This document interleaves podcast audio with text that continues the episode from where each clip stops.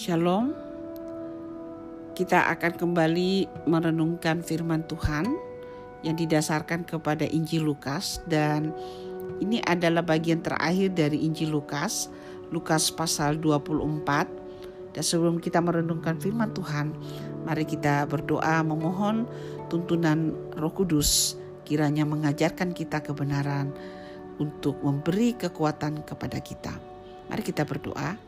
Tuhan kami bersyukur untuk kasih setiamu. Sekali lagi kami akan merenungkan firmanmu di pagi hari ini.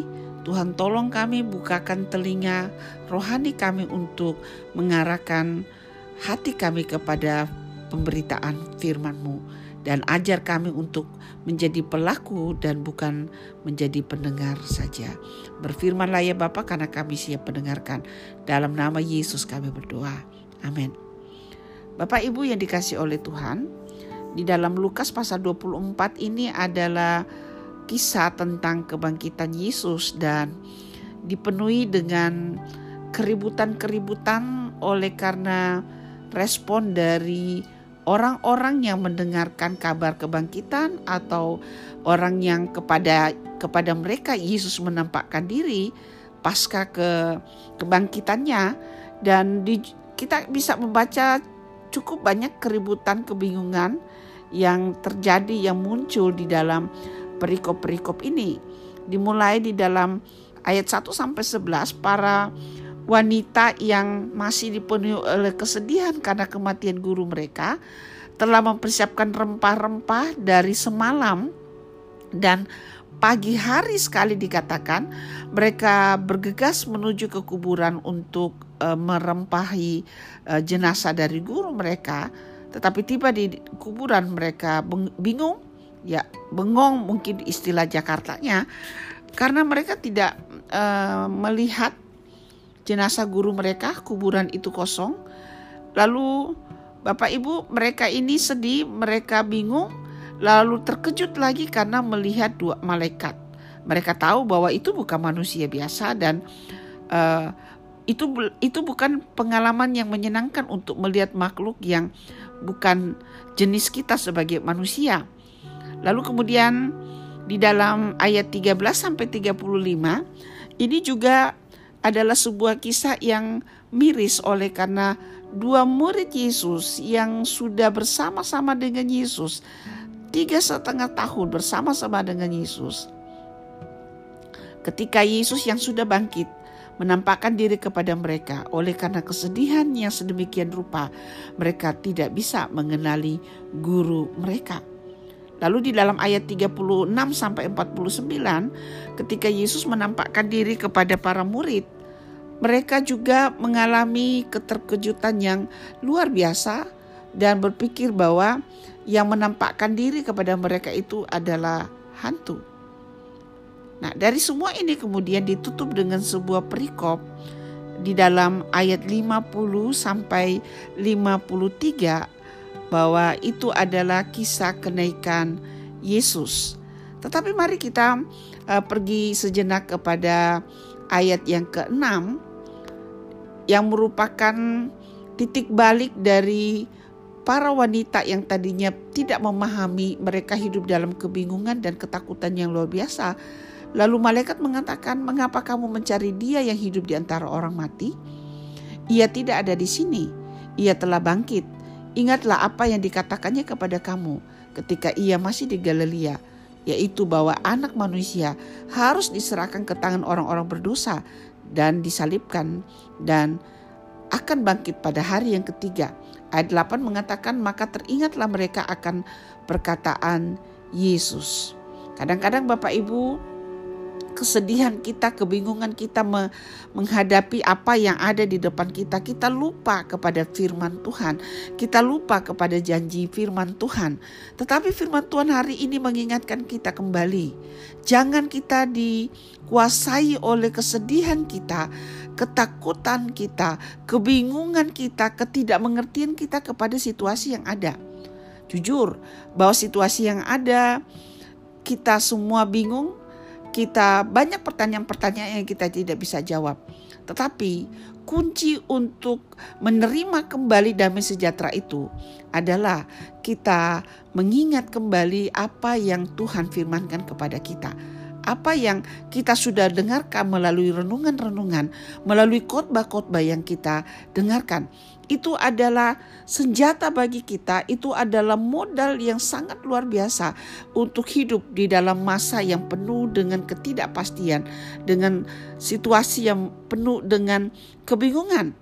Kadang-kadang kita hari ini melihat ada orang yang begitu sehat, besok mereka sudah pergi oleh karena tidak kuat melawan COVID. Kita bingung, kita takut. Tetapi firman Tuhan mengatakan, ingat apa yang dikatakan oleh Tuhan Yesus di dalam firman-Nya. Dan firman Tuhan pada hari ini mengatakan Yesus tidak dikuasai oleh kematian. Dia bangkit. Maka kita tidak perlu menaruh ketakutan kita kepada apa yang terjadi, kepada situasi yang ada. Kita membangkitkan iman kita kepada Yesus yang hidup, Yesus yang sudah bangkit. Peristiwa yang sama juga kepada dua murid. Mereka tidak mengenal Yesus. Di ayat 17 dikatakan, Yesus berkata kepada mereka, apa yang kamu percakapkan sementara kamu berjalan? Lalu kedua murid itu berhenti dengan muka muram. Seorang dari mereka namanya Kleopas menjawab, Adakah engkau satu-satunya orang asing di Yerusalem yang tidak tahu apa yang terjadi di situ pada hari belakang ini? Kata Yesus kepada mereka, "Apa itu?" Jawab mereka, "Apa yang terjadi dengan Yesus orang Nazaret? Dia adalah seorang nabi yang berkuasa dalam pekerjaan dan perkataan di hadapan Allah dan di depan seluruh bangsa kami. Tetapi dia dihukum mati dan mereka menyalibkan. Bagaimana Yesus membawa murid ini untuk bisa mengenali siapa yang sedang berbicara? Yang berbicara itu adalah guru mereka, telah bangkit, tidak dikalahkan oleh kematian. Yesus memakai cara yang sehari-hari. Dia jelaskan kembali tentang apa yang dituliskan di dalam perjanjian lama, kitab nabi-nabi. Lalu kemudian dia ingatkan kembali apa yang dia ajarkan kepada mereka. Tetapi belum sampai di situ. Mereka belum terbuka matanya. Sampai di ayat 30, waktu ia duduk makan dengan mereka, ia mengambil roti dan mengucap berkat, lalu memecah-mecahkannya dan memberikannya kepada mereka.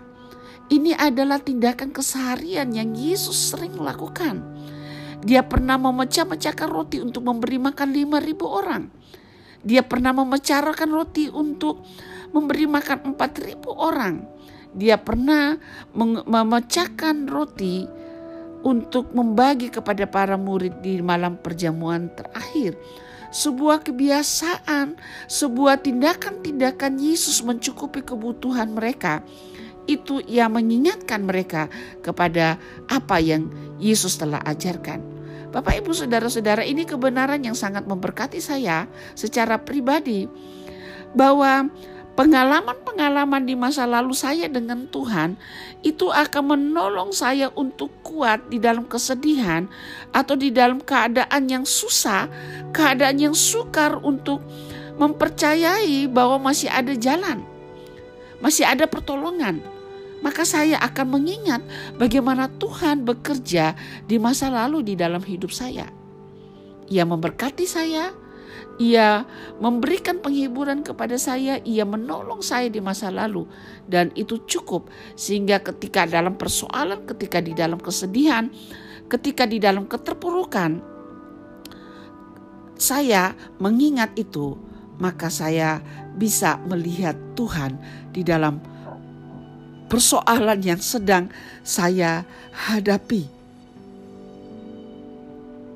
Lalu kemudian di ayat yang ke-36 sampai ayat yang ke-49 para murid yang semuanya sudah berkumpul, mereka juga takut.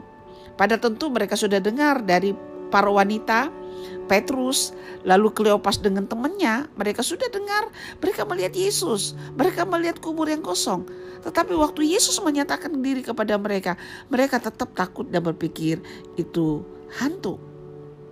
Ya. Lalu kemudian Yesus memberikan tanda ya dan mengatakan hantu itu tidak memiliki daging dan tulang.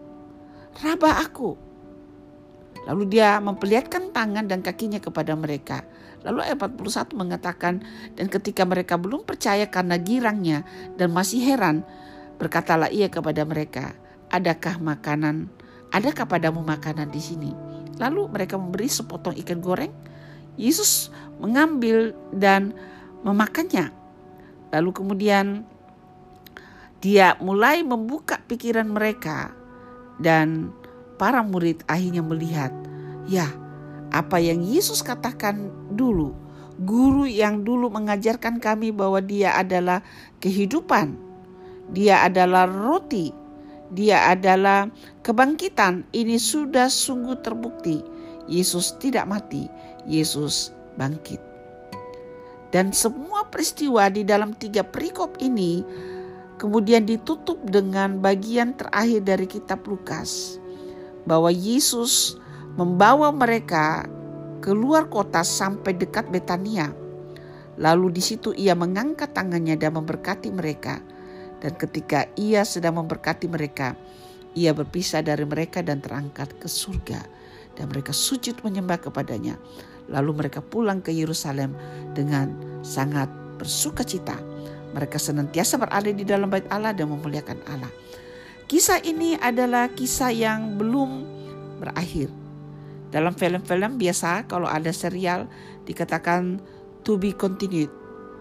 Cerita ini masih akan berlanjut.